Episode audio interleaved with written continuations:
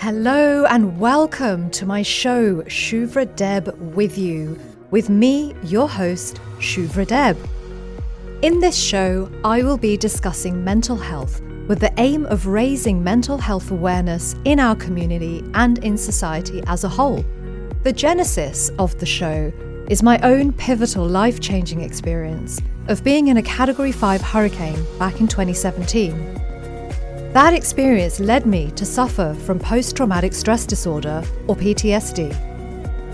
I am hosting this show in order to let you know that you are not alone if something life changing has happened to you from which you are struggling to heal. Shuvra Deb with you focuses on a range of topics relevant to mental health and to raising awareness of issues surrounding mental health. Hello, everyone, and welcome back to Shuvra Deb with you, where I help you to prioritize and look after your own mental health and that of those you love and care about. As you will know, and for those of you tuning in for the first time, my show is about raising awareness around the topic of mental health. I want us all to be living in a society where looking after our own mental health and the mental health of those we love and care about is no longer stigmatized, as is currently the case in many parts of society.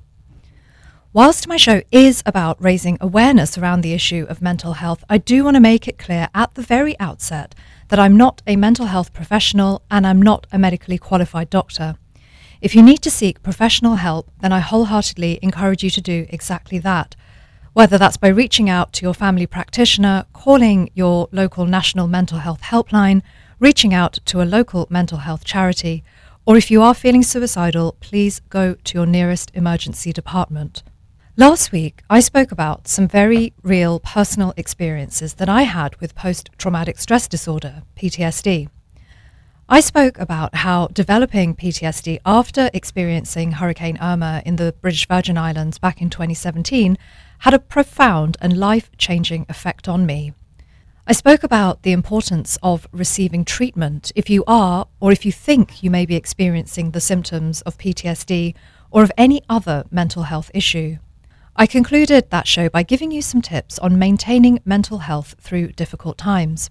If you missed that episode or any of my earlier shows and you would like to take a listen, then please do tune in to my podcast called Shuvra Deb With You, which is available on Spotify, Apple, Google, and other platforms. The shows are available on demand and for free, and the episodes land on Tuesdays at 6am Eastern Standard Time, but you can go in and listen to them at any time after that. On today's show, I am going to take a slightly less heavy approach to mental health and its maintenance. You guys enjoyed my third episode, which is called Knowing Your True Purpose in Life. I feel we all, or most of us, want meaning and purpose in our lives. Maybe that's because life is more enjoyable with purpose. Maybe it's because we can create great things for ourselves and those around us once we have purpose and are motivated and enthused by our own lives. So today I am going to go back to the topic of purpose. On that previous episode of my show, where I talked about getting to your life purpose, some of the things I talked about included the need for quietening, for a quietening practice, like meditation or yoga, in order to quiet the mind and to invite in the gaps between our thoughts. I'll be delving a little more into that today, so stay tuned. On that previous show, on purpose, I also spoke about having a gratitude practice. For example, at the end of the day, perhaps just before bed, you make a list of things, five things for which you are grateful from that day. Having a gratitude practice can get you to finding your purpose in life because gratitude and positive psychology go hand in hand. Tiffany Sauber Millacci in the publication Positive Psychology states the following Robert Emmons has led positive psychology's expansion of research on the importance of gratitude. Emmons has authored several papers on the psychology of gratitude, showing that being more grateful can lead to increased levels of well being. By being grateful for things that we already have in our lives, we take the emphasis away from what we deem to be missing. For example, we may be driving a pretty nice Audi, but instead of enjoying everything that the Audi has to offer, we may be distracted by thoughts of when we'll be driving the next level up car, whether that's an Aston Martin or whatever it might be.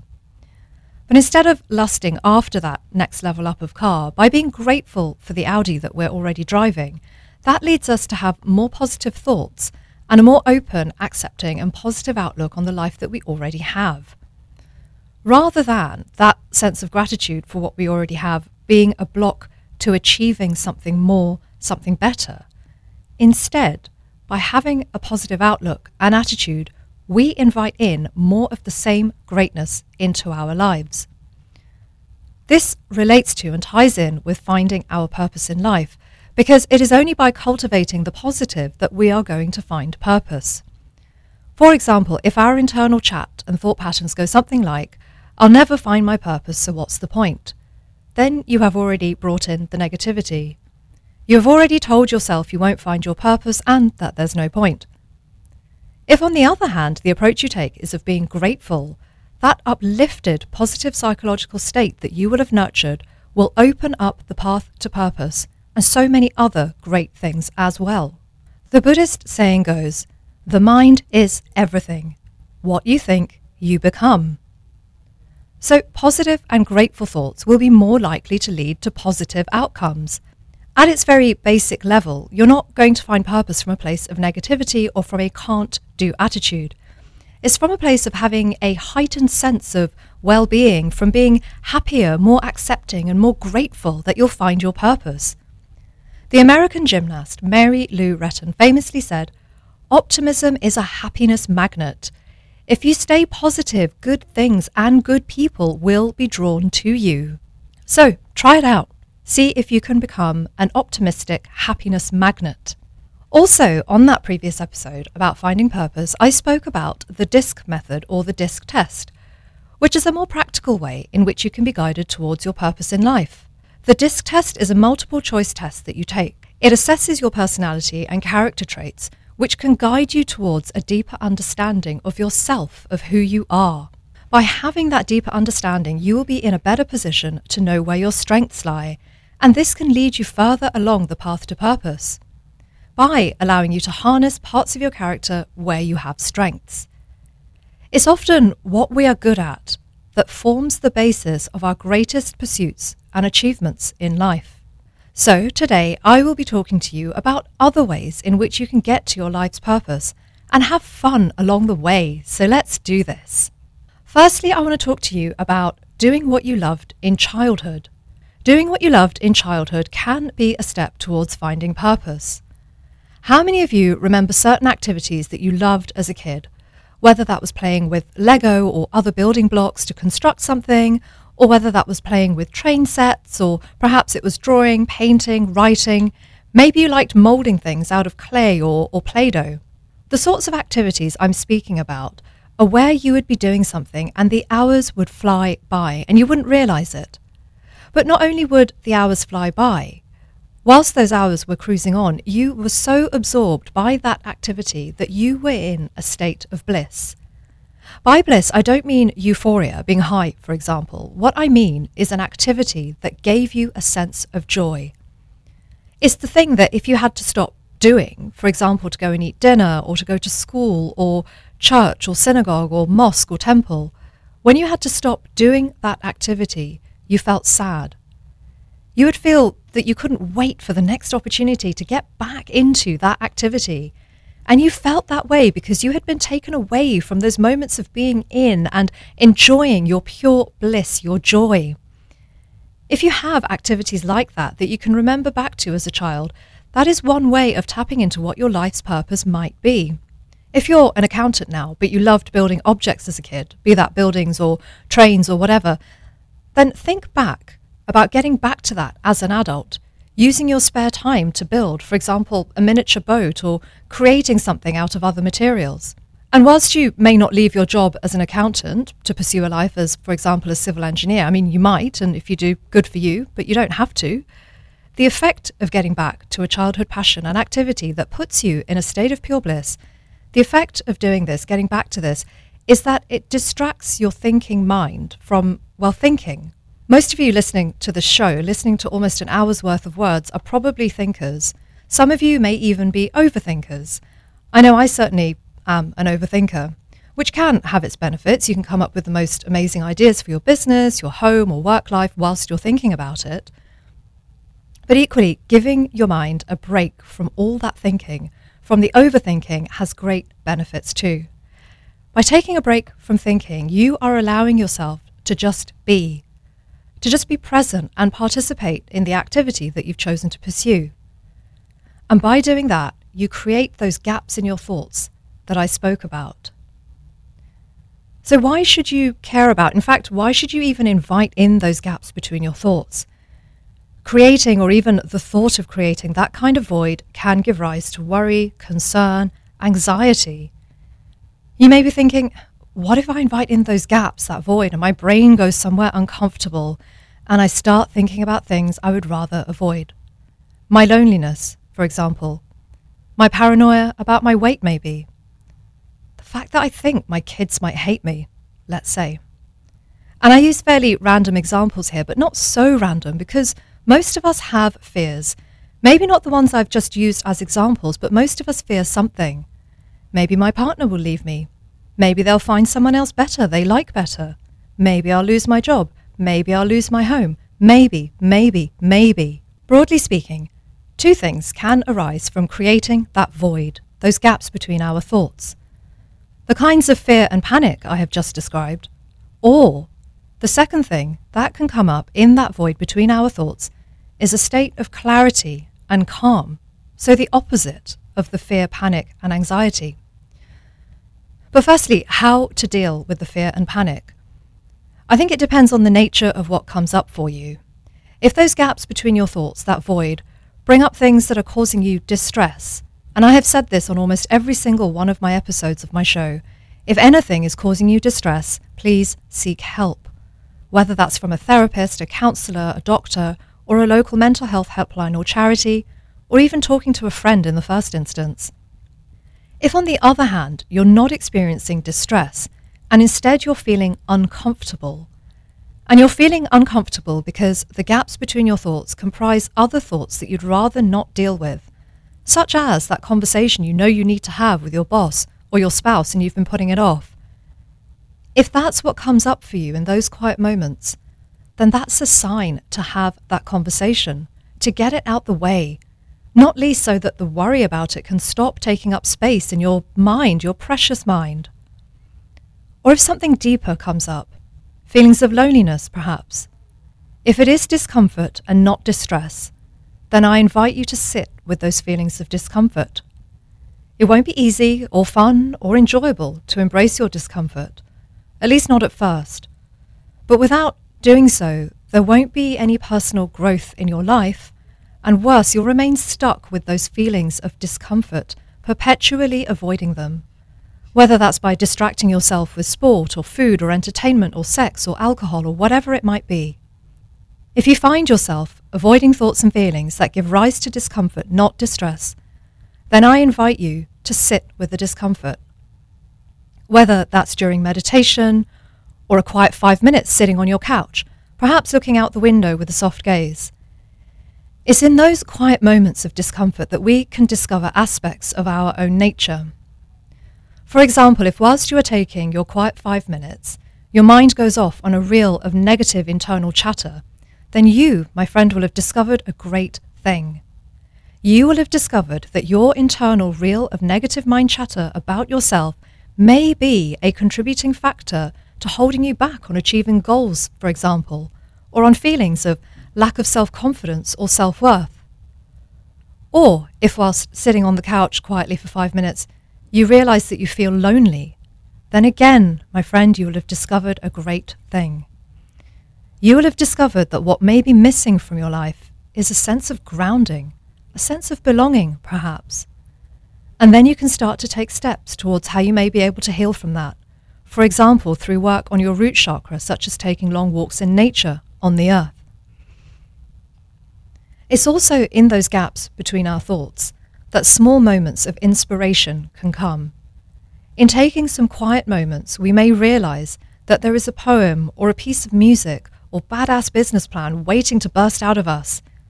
It's when we take those quiet moments of silence and of solitude that our ideas, inspiration, and creativity can really start to flow. And I'm going to come back to this a little later in the show about how quiet moments can give rise to the greatest inspiration, which can be a part of your purpose that you already know, or which can even lead to you finding your purpose. But giving you another more practical example first of another more activity based way of finding your purpose. That is to look at the kinds of activities that have been trying to get out of you. What kinds of activities have been trying to get out of you? What do I mean by that? Let me explain. So, when I decided to read English literature and language for my first degree, it was not with the intention of being a writer. In fact, I very deliberately did not choose the creative writing course on the degree, knowing, as I thought I did then, that I would not be a creative writer. Fast forward a few short years from graduation, and by that stage I was a full on practicing barrister or litigation attorney in the UK. During those years, I would have moments of what I considered to be, anyway, great crises, existential, if you like. Whilst I seemingly had this charmed life to the outside world, anyone looking in. And it was seemingly charmed because, particularly in the UK, or at least back when I was in practice, back then, most people with whom I spoke revered barristers, revered the job that I did, the people that did them. People even used to walk around the Inns of Court in London and ask for their photo to be taken with us. We weren't famous, we weren't special. We were just a bunch of people, a bunch of lawyers walking around, much like anyone and everyone else in life, trying to work out what's going on. in my case, trying to work out how to win the case, not let anyone down, not mess up. At least that's what I was doing most days, just trying to get through the day, right? But during those moments of existential crises, in the middle of this, my seemingly charmed life, I would open up my laptop and I would try to write an article. An article for which publication I knew not, an article on what topic? I had not the faintest clue. But an article. And then I would have an image of the fictional character of Carrie Bradshaw from the popular series Sex and the City in her Manhattan apartment, typing away and somehow making a living out of it, surrounded by all those expensive shoes and dresses and handbags. And I would quietly roll my eyes at myself, my stupidity. And then I would tell myself, stop being silly. Stop being so silly. Not only can you not make a living from this, but you, I would tell myself, you don't have the faintest idea about how to write anything creative. Your job, I'd say to myself, is to deal with facts, to analyse the law in relation to those facts, and then to present the most persuasive case that you can put together. Stop being silly. And with that, I would get back to my day job. I would drop any and all creative pursuit until the next existential crisis hit, and the next crisis, and the next. You see, every time I started to write something, usually an article, usually something that I wanted to be creative, it just wouldn't come. The words would not flow. The ideas would be stuck. It was as if I was this perennial chrysalis, stuck, stifled, gasping for air, trying to come out of its skin, trying to break free. Most of the time, I couldn't even get the first sentence out, and whatever I did manage to type, I would delete almost immediately because I thought it was a load of rubbish, terrible, things that no one would want to read. I would read back to myself the words that I had written, and in so doing, I knew that I could do better.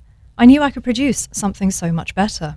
Fast forward around 10 years from those moments of me trying to write creatively, and I can see myself sitting at my dining room table back in the British Virgin Islands, where I had since moved to work as a lawyer it was a Sunday afternoon.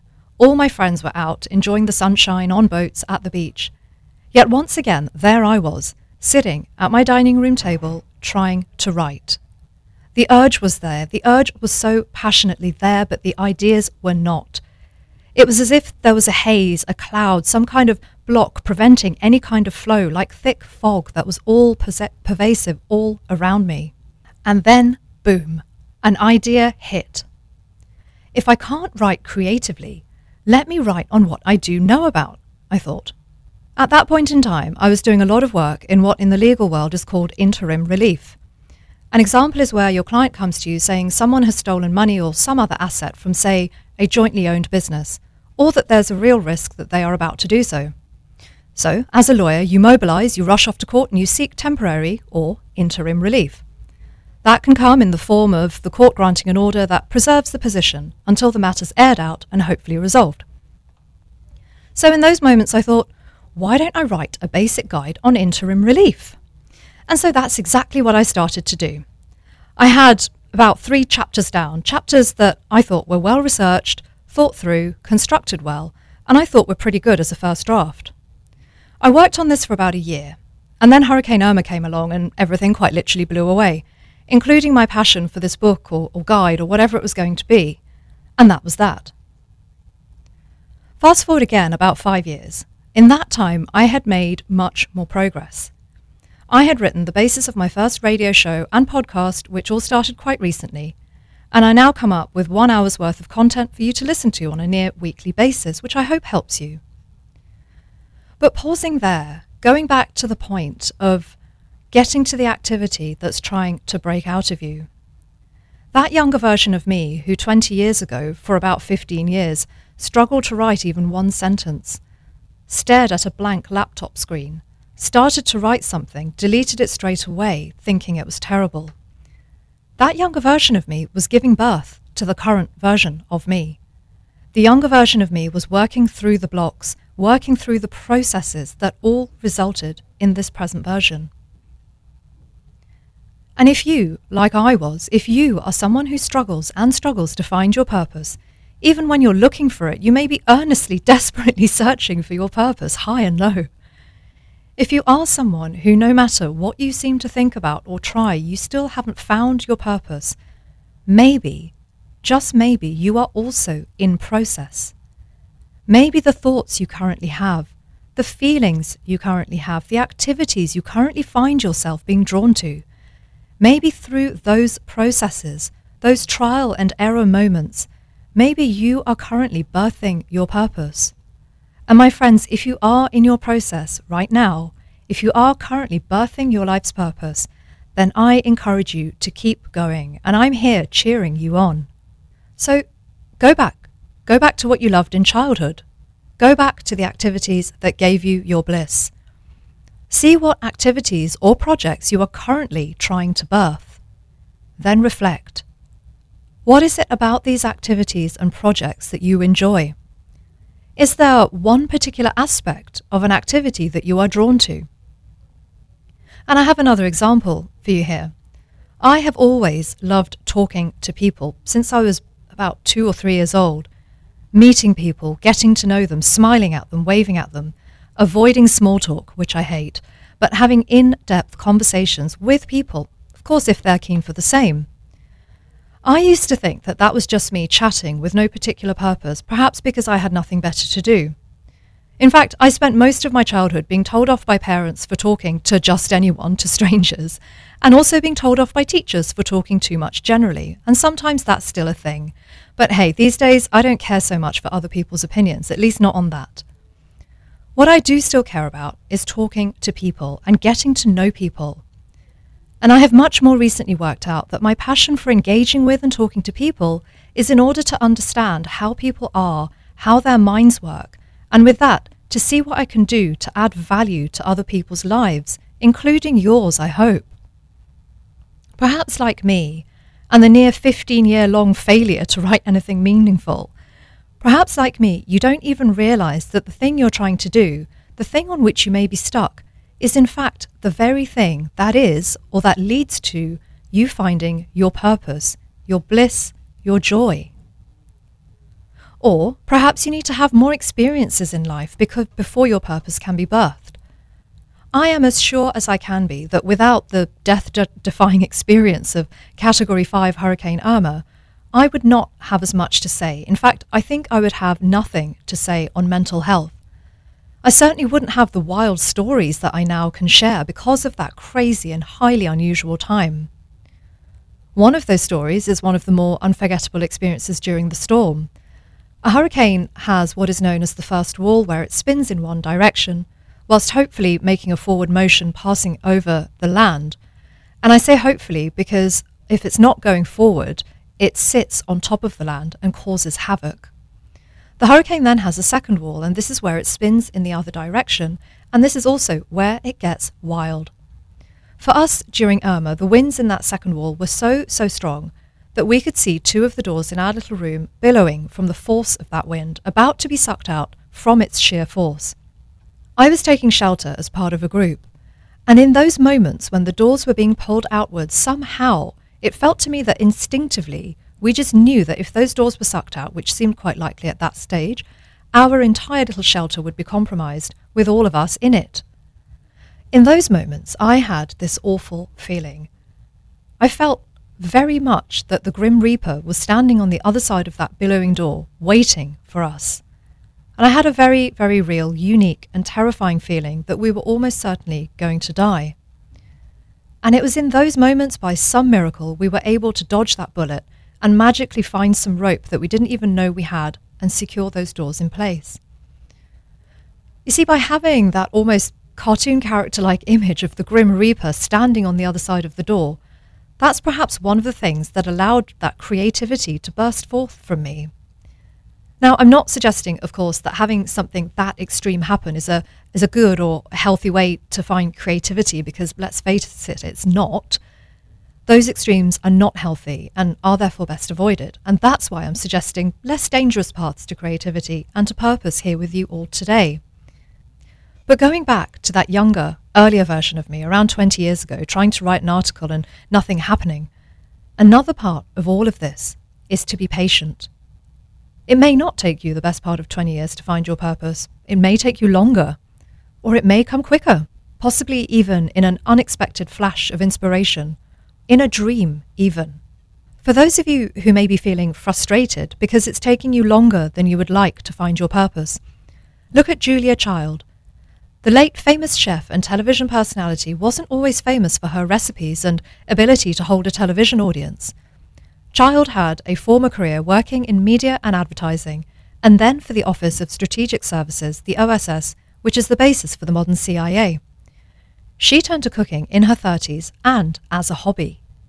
It was through her new found hobby that she found and became known for the career for which we all remember and love her now and Child published her first cookbook at the age of 49. Tom Allen, the Scottish yoga teacher, is another example of someone who found their passion, their purpose, later in life. At the age of 55, Allen cultivated a yoga practice, and the reason behind it was that he didn't like going for a run in the Scottish rain. And now, at 90 plus years of age, Allen is still teaching yoga. Moving on to another practical way in which we can tap into our purpose, and that is to free write or to do some free writing. Free writing is a writing strategy which is similar to, but not quite the same as brainstorming or journaling. With brainstorming, we generally have an aim. For example, to come up with targets for the coming quarter or to generate ideas on how those targets will be met, or ideas for a novel that we might be writing. Brainstorming is intentional as there is a definitive, quantifiable goal in mind. With journaling, there is also more of an intention behind it. It's more intentional, as the usual aim of journaling is to note down events from our day or how we may be feeling about a certain situation with the aim of gaining clarity around the situation, or with the aim of being able to clear our minds of what may be troubling us or to find a solution to a problem that we may be having. Free writing is more, well, free. The idea is, is that you write whatever comes into your mind, and you do so without pausing for thought, and without thinking, and certainly without overthinking. For the overthinkers amongst you, and I feel your pain, free writing can actually be a nice release from the binds of our thoughts and overthinking because we're forcing ourselves not to think. When free writing, it doesn't matter if what comes to your mind initially is something that may seem relevant. For example, the words table or chair or cat. What free writing does is that it opens us up to the untapped parts of our mind where we may have stored some ideas or feelings towards something that, when permitted expression, give us an idea for something that we would not otherwise have thought of. This is because free writing allows your ideas to flow, and they flow and come to fruition on paper without the menace that is our internal censor. That's the censor that says, well, this is silly, so there's no point in writing this down. No matter how silly something might seem, or even how irrelevant something might seem, write it down anyway. And this is in order that you open up your free writing channels, your free writing abilities. The more we do something, generally, the better we get at it. And that's because our brain is being trained to do something repetitiously. Like lifting weights, once we have cracked the form and have been lifting a certain amount of pounds or kilograms worth of weights enough times, we start to be able to lift heavier weights and to do so more frequently. And it's the same with any skill, including this one of free writing. When you start, you may have just random words, but in time you'll find you're writing sentences and, and paragraphs.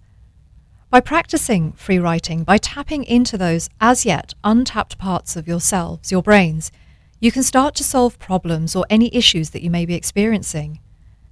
You can birth your first novel or poem or other artistic piece of work. Or you can simply offload your thoughts and feelings that have built up over the course of the day, week, or month. And all the while you're doing this, you are following your intuition. So, how you do the free writing? Sit quietly for a few moments, take a few deep breaths, have a piece of paper or notepad and pen or pencil in front of you. And I find writing manually to be much more natural than, than typing on a keyboard or laptop. And once you've quietened your mind as much as you can, just write, see what happens. Follow your intuition. And the more you follow your intuition, the more it will guide you. It's a bit like using a map, the old fashioned paper map, that is, as maps on apps can sometimes take us to the wrong places, right? On a car journey to an unknown place, if you wing it and hope for the best, you may take a few wrong turns along the way. You'll eventually get to where you need to be, you hope, but it will probably take you a little bit longer. The more you follow the map, the more likely you are to get to the right place, and sooner than if you had just ignored the map and left it sitting next to you in the car. It's the same with intuition. By tapping into our intuition, we are getting closer to tapping into our purpose. And that's because we are following our internal compass, a bit like the map we follow when on a car journey to an unknown place.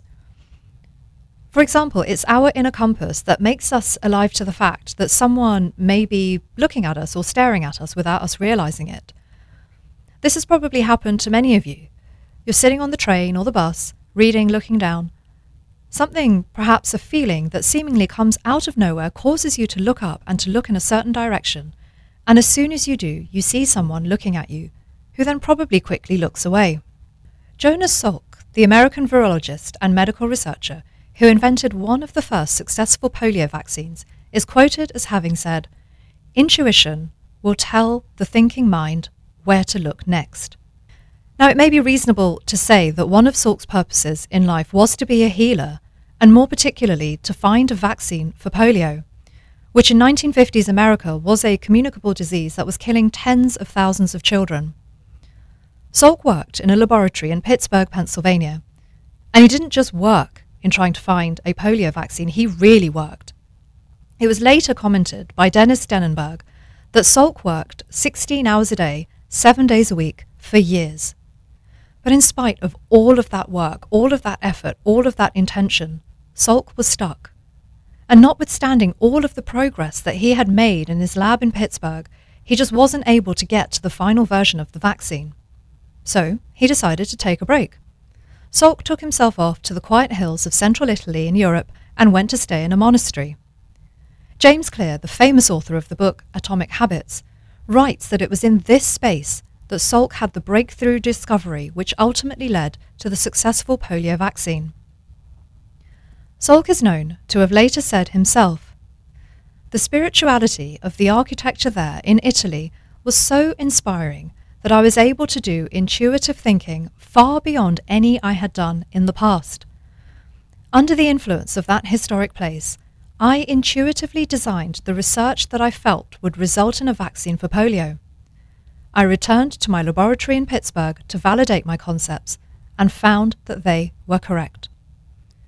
So there you have it, one of the most successful discoveries of our time, the vaccine for polio, which led to the near eradication of the awful disease which can leave children physically disabled, was created as the result of hard work, determination, and ultimately intuition. So, for you, with everything else that you're already doing, working hard, thinking about what your purpose might be, following through on your purpose if you already know what it is, with all of that, I invite you to follow your intuition and to do so without compromise. In the same way that following intuition can fulfill someone's purpose, such as Salk's intuition helping him to invent that vaccine for polio, it can work the other way round too. Intuition can give rise to purpose, or rather, following your intuition can help give rise to your purpose.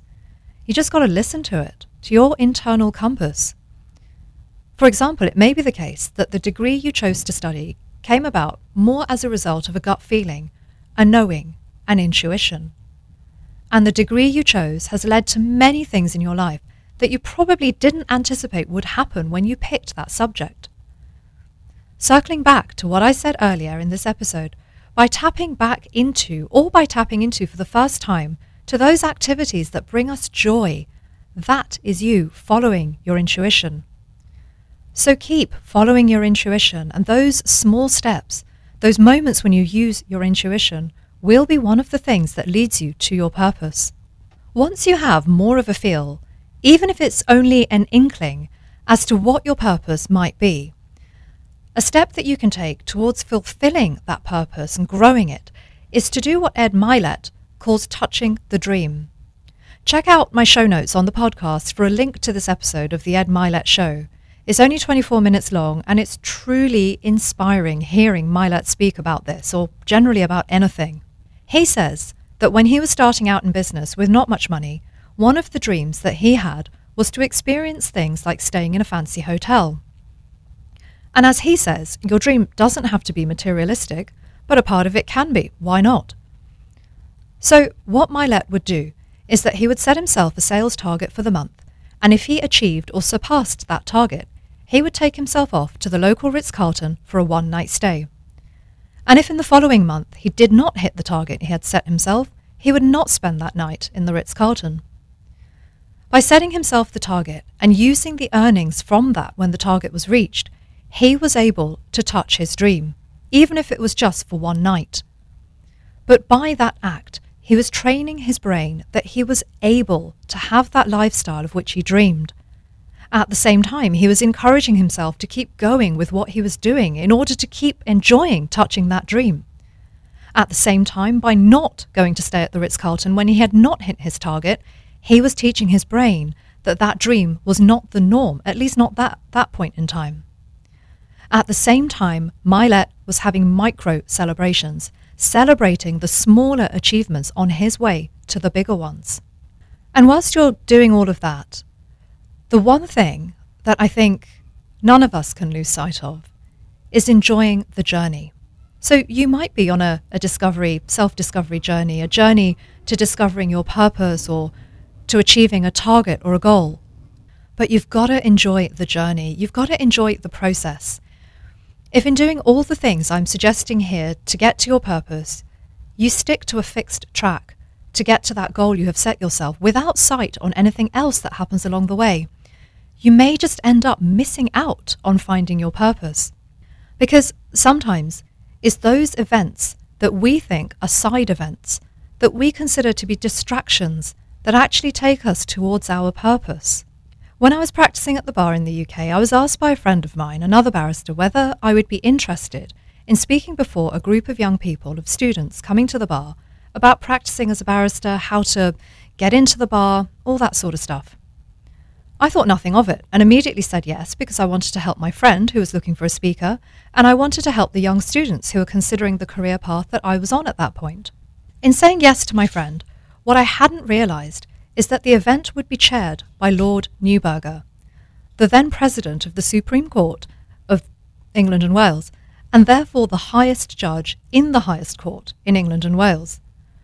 To even be in the same room as Lord Neuberger was, to me, and pretty much I'm sure everyone else like me, was a huge enough deal. But to meet the man himself and to be speaking at the same event, that was and still is one of the greatest honours. I was the first speaker at the event, being the most junior person there. When I got on the podium to speak, I found myself speaking from my heart. I mean, I had an idea of what I was going to say, of, you know, this is what I did, and then that's what I did, and then these were my experiences. But when I opened my mouth and I started speaking, it really came from my heart. I shared my lived experiences of entering the bar and of legal practice, the difficulties, the moments of pure joy, all of it. The students listened to what I was saying with intensity, many of them coming up to me afterwards to ask questions, and a number of them emailing me after the event to ask further questions. I got such a buzz, such a natural high from giving that talk on that one day that I firmly believe today that that event is one of the main events that led me to the path I am on now. My purpose, which is to speak up about and destigmatize attitudes to mental health issues, and to speak about things like, well, finding your purpose. As it turned out, Lord Neuberger, when referring to what each of us, the speakers, had said, he said some really lovely things about what I had said in my speech. Those compliments made me feel confident, appreciated, and as if what I was doing in those moments on that podium actually made a genuine difference to the lives of the students in the audience. Now, had that side event in my legal career not happened, that seeming distraction from preparing for the next case or getting ahead on my pleadings, as it may be viewed, had I not said yes to that invitation to speak, it is quite likely that I would not have found the passion that I have today for public speaking outside of the courtroom context. It is quite likely that had Lord Neuberger not said those nice things about me, I may not have found the confidence to stand up and speak in front of larger groups of people about things that get me passionate, and I hope about things that help them, the audience to whom I am speaking. So get on your track, your path to finding purpose, but please enjoy the journey along the way Drink up those seeming side events, the alleged distractions, the apparent diversions, and see where they take you. The magic that you're looking for may just be found in those so called off road turns. Now, I've given you a lot of information today on finding purpose. I've talked about why the practice of gratitude opens up abundance and allows more good things, people, and opportunities to flow towards you, which could in the round lead you to finding your purpose. Positive and grateful thoughts will be more likely to lead to positive outcomes. At its very basic level, you're not going to find purpose from a place of negativity or from a can't do attitude. It's from a place of having a heightened sense of well being, from being happier, more accepting, and more grateful that you will find your path to purpose. I've also explored a number of different practical ways in which we can go about finding purpose. I suggested tapping back into participating in activities that you enjoyed as a child, the kinds of activities where the time would just pass by and you would be in a state of bliss. It may be that by getting back into those activities, you start to find what fulfills you, and in finding what fulfills you, you will be getting closer to your purpose. I also invited you to explore activities that you may feel have been trying to get out of you a project that perhaps you started months, possibly even years ago, but for some reason you haven't been able to complete it as yet. Don't give up on that. Keep going back to it. Keep trying. For me, it was creative writing.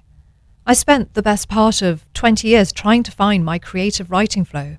And then suddenly, after a few life experiences along the way, boom, the creative flow was there. In this episode, I also suggested free writing as a way of getting to your purpose by tapping into your intuition, which is what free writing encourages. And then I encouraged you to follow your intuition and to do so without compromise. Once you are in your purpose or getting closer to it, I talked about having micro celebrations when you have achieved smaller goals along the way to get to a bigger. And I talked about this in the sense of touching your dream, quoting Ed Mylett. And finally, I spoke about the importance of not being so fixated on the goal, in this case, the goal of finding purpose, that you become sidetracked and distracted from enjoying the process. Circling back to that, I want to leave you with the story which I found on a website called alltimeshortstories.com. It's called Purpose of Life, and it goes like this Once upon a time, there lived a wise man. He was the head of the local administration of a small village. Everyone respected him, and his views and opinions were well regarded. Many people came to him seeking advice. His son, however, was very lazy and wasted his time sleeping and spending time with his friends, No amount of advice or threat made any difference to him. He wouldn't change at all. The years passed by, and with time the youth of the wise man faded. As he grew older, he began to, he began to worry about his son's future. He recognized the need to give something to his son so that he could take care of himself and his family to be. One day he called his son to his room and said, My son, you are no longer a kid. You must learn to take responsibility and to understand life. I want you to find the real purpose of your life, and when you find it, remember it always, and you will lead a life full of happiness and joy. Then he handed his son a bag. When the son opened the bag, he was surprised to see four sets of clothes, one for each season. There were also some raw foods, grains, lentils, a little bit of money, and a map. His father continued, I want you to go find a treasure. I have drawn a map of the place where the treasure is hidden. You need to go and find it. The son loved this idea. The next day he eagerly set out on a journey to find the treasure. He had to travel really far across borders, forests, plateaus, and mountains. Days turned into weeks, and weeks turned into months. Along the way, he met a lot of people. He was helped by some with food and by some with shelter. He also came across robbers who tried to rob him. Slowly, the season changed, and so did the landscapes along with it. When the weather was unpleasant, he halted for the day and continued his journey when the weather cleared. Finally, after a long year, he reached his destination. It was a cliff. The map showed the treasure being placed below the cliff under the tree. Upon spotting the tree, he began to dig the ground. He searched and searched around it, under it, on it, but found nothing. He spent two days looking and digging for the treasure. By the third day, he was so exhausted that he decided to leave. Disappointed over his father's lie, he headed back to his home. On his way back, he experienced the same changing landscapes and seasons.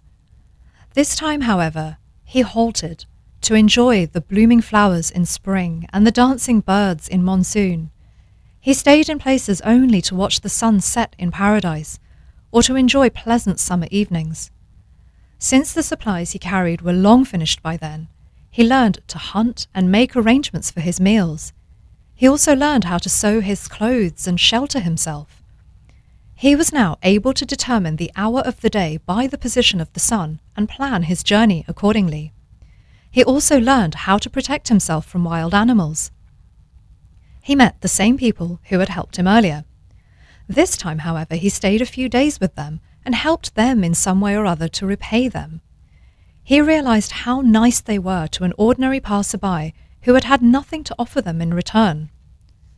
When he reached home, he realized it had been two years since he had left. He walked straight into his father's room. Father, he said, the father immediately jumped to his feet and hugged his son. So, how was your journey, my son? Did you find the treasure? he asked. The journey was fascinating, father, but forgive me, for I wasn't able to find the treasure. Maybe somebody took it before I reached the location.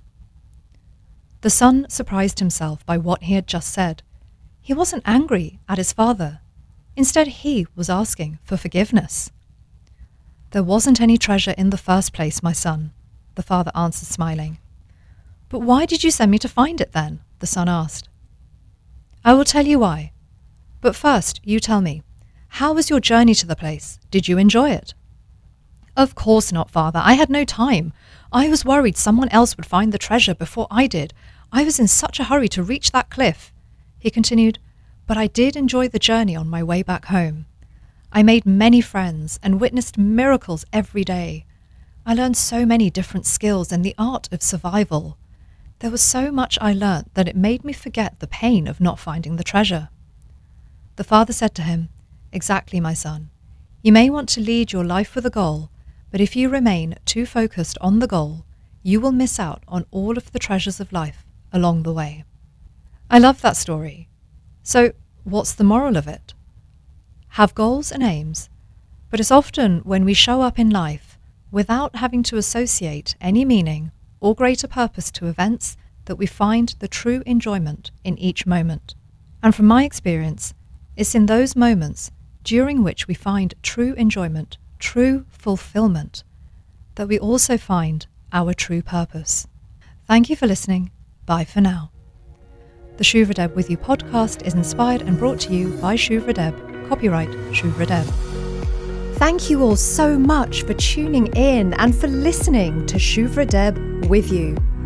And please do tune in every Thursday at 2 pm on Bobo FM 89.1 for more topics related to and relevant to mental health. If any of you would like to reach out to me directly about any of the issues I've discussed, please do email me at shuvradeb82 at gmail.com.